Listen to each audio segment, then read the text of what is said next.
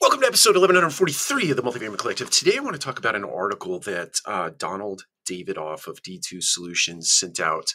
Uh, I think it was over the holiday. The title of it was The Importance of Gratitude. And the gist of his article, he, he makes reference to Dan uh, Ariely, I think is how you say his name, uh, wrote some great books. Um, but Donald references an article that he wrote I believe he's in the, either in the Wall Street Journal or in the uh, New York Times. I can't remember. Anyway, the point is this: he calls out a scenario where someone is promoted and now they are the supervisor over their peers. And the article goes on to talk about how somebody who is promoted into that position uh, takes on the sort of uh, position that there's sort of some entitlement in that position and they end up thanking people less or having less gratitude for those people who now report to them.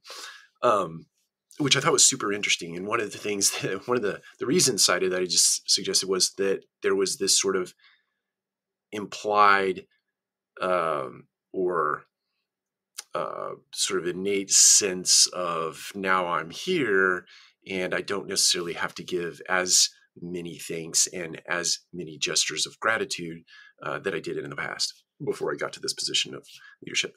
My speculation is that there's another element here. And I hope I can do a fair job of articulating this because I think it is real. And I would love to hear your thoughts.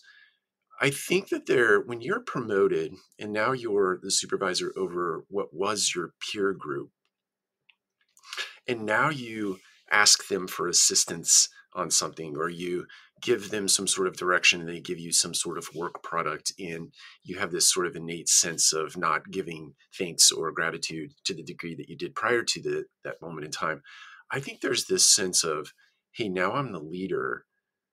And because i had to ask for help or because i had to get some assistance in getting outcomes or work product done i i feel like giving acknowledging uh, that person, giving thanks to or giving gratitude to, kind of makes me look weak.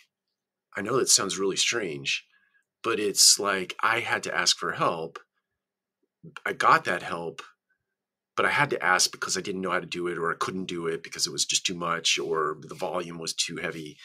And now I look weak. And to say thanks or to give some sort of extension of gratitude is, is sort of a sign of, of weakness it's weird, counterintuitive, maybe completely off. But I'd love to hear your thoughts about that. I think there is some degree of that. Hey, I can't really say thanks because I just would be acknowledging that I I couldn't do it myself, uh, sort of thing. Um, love to hear your thoughts. Take care. We'll talk to you again soon.